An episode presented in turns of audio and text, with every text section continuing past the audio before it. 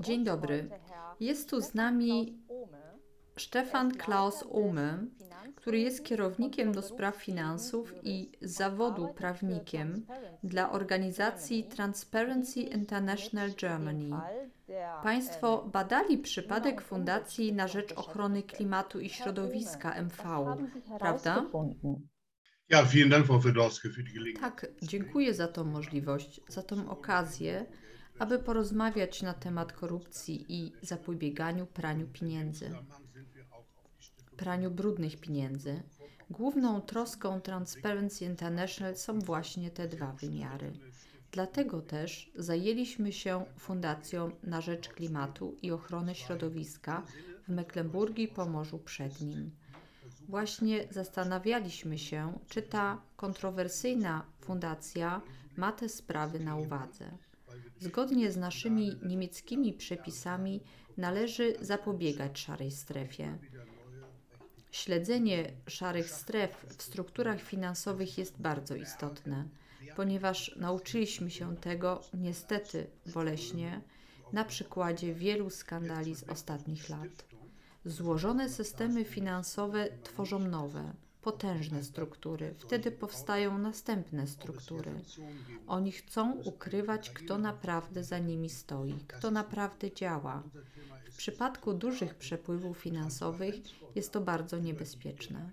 Teraz, patrząc na tą wyżej już wymienioną fundację, muszę najpierw wyjaśnić, że to nie jest nasza sprawa, czy ten rurociąg powinien zostać zbudowany, czy nie, czy on powinien zostać uruchomiony, nawet w przypadku konfliktu na Ukrainie, tak czy nie, to nie jest nasza sprawa. Musimy jednak powiedzieć, zaznaczyć, że w tej fundacji nie przestrzegano przejrzystości, nie przestrzegano wymogów dotyczących identyfikacji beneficjentów. W ramach tej fundacji w niemieckim rejestrze służącym przejrzystości wyznaczono trzy osoby i to dopiero po tym, jak my zwróciliśmy na to uwagę.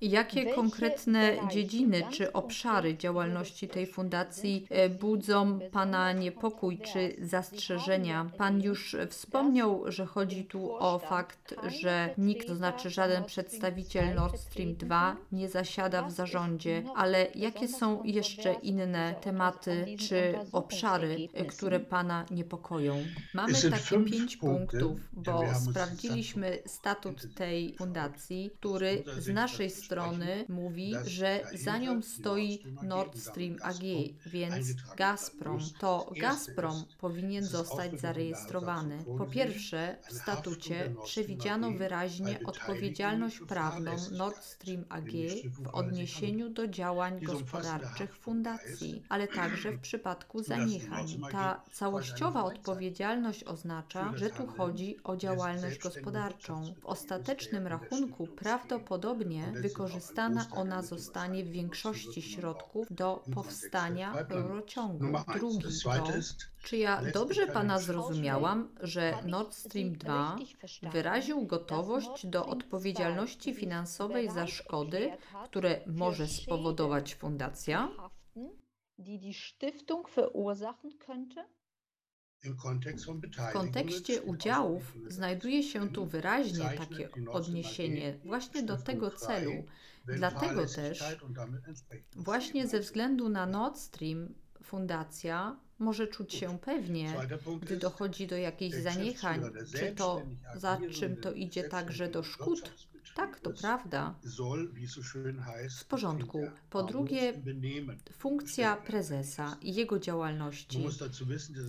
Z zasady musi on działać samodzielnie. Trzeba wiedzieć, że taki dyrektor ma prawo do reprezentacji celów i działań całkiem samodzielnych.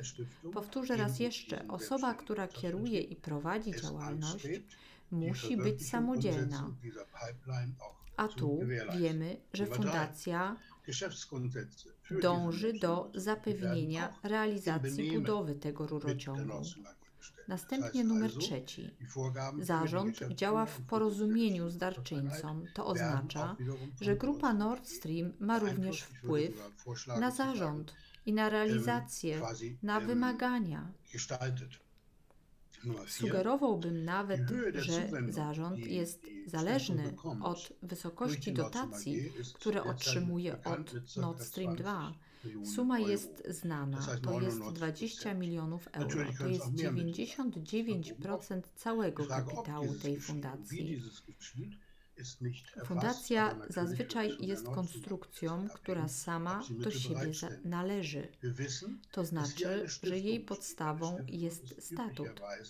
Zainteresowane strony mają swobodę przy realizacji projektów, ale tutaj widzimy, że przewidywany jest wręcz szalony wpływ zewnętrzny.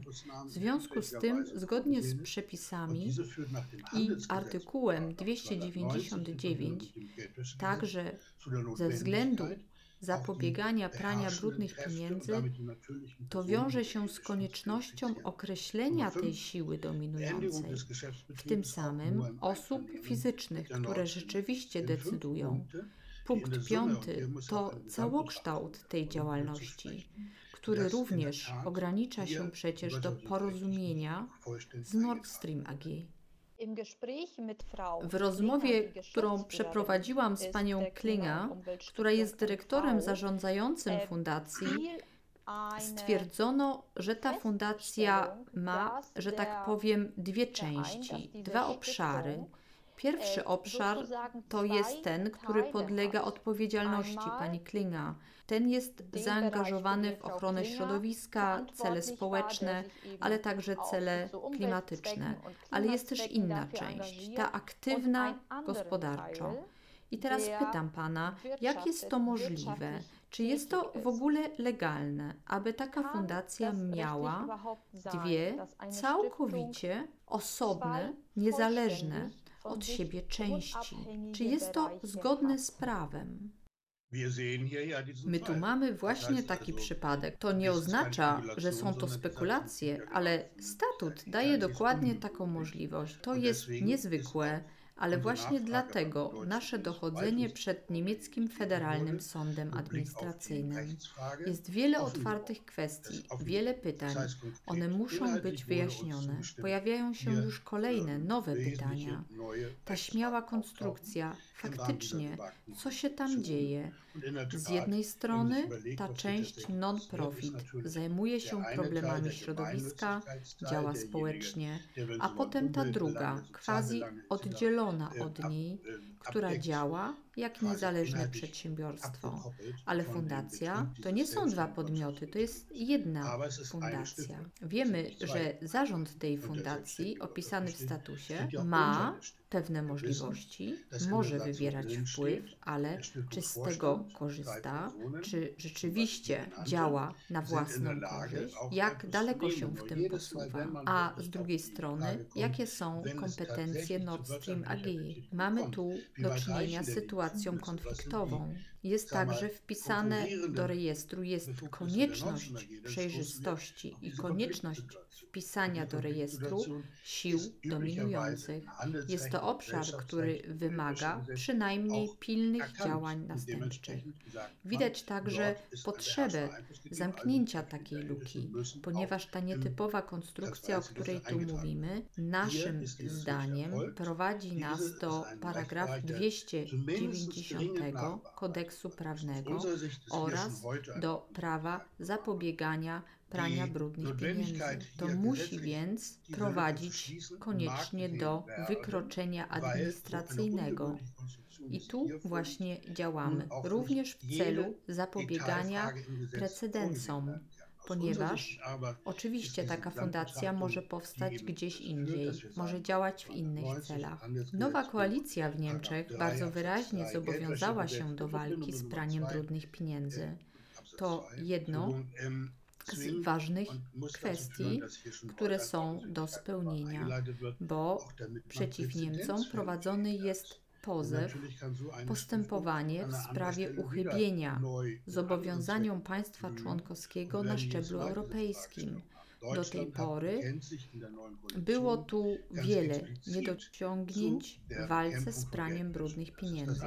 Jest jeszcze Financial Action Task Force, czyli międzynarodowa organizacja, która ma zapobiegać praniu brudnych pieniędzy i finansowaniu terroryzmu. Również mówi się, że niemieckie standardy nie są wystarczające. Nie mówię, że akurat tu, w tym przypadku, chodzi o pranie brudnych pieniędzy. Mówię tylko naja, o wyłaniającej się stąd konstrukcji finansowej, która umożliwia powstanie szarej strefy. Czy pańskie dochodzenie prowadzi do sporu prawnego? Dojdzie do jakiegoś wyjaśnienia na szczeblu prawnym? E, Czy sprawa ta znajdzie się przed sądem? Federalne Ministerstwo Finansów sprawuje nadzór nad kwestiami prania brudnych pieniędzy. Federalne Ministerstwo Spraw Wewnętrznych sprawuje nadzór nad Federalnym Urzędem Administracyjnym jako całością. Z uwagi na to, że sprawa ta została dokładnie zbadana i z naszego punktu widzenia chodzi tu o wykroczenie administracyjne, ale Widzieliśmy również sieć relacji między zaangażowanymi tutaj osobami i chcemy ponownie na to spojrzeć jeszcze raz z drugiej strony. Lobby i związane z nim wpływy stały się tu widoczne na wiele sposobów, a zatem jest to również ważne i oczywiste z naszego punktu widzenia, że pewne tu występujące wzorce i relacje z naszego punktu widzenia są ważne i wątpliwe.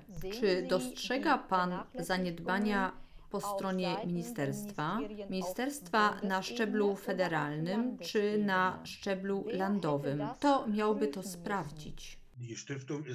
Fundacja ta została utworzona wspólnie z rządem landowym w Mecklenburgii Pomorzu Przednim, a tam obowiązuje prawo fundacyjne, które zapewnia również nadzór techniczny i prawny, właśnie poprzez Ministerstwo Sprawiedliwości. Jednak rząd landowy odmówił wyegzekwowania tego prawa, ponieważ po prostu powiedziano, że odpowiedzialność leży nie przy rządzie landowym, ale tu, w Federalnym Urzędzie Administracyjnym. On jest odpowiedzialny za zbadanie tej kwestii. Z naszego punktu widzenia rząd landowy powinien się trzymać prawa. Jeśli coś zostało przeoczone, to musi to zostać wykazane, a potem wszystko zależy od Ministerstwa Sprawiedliwości jako odpowiedzialnego organu nadzorczego. Oczywiście mogą wtedy aktywnie zwrócić się do Federalnego Urzędu Administracyjnego.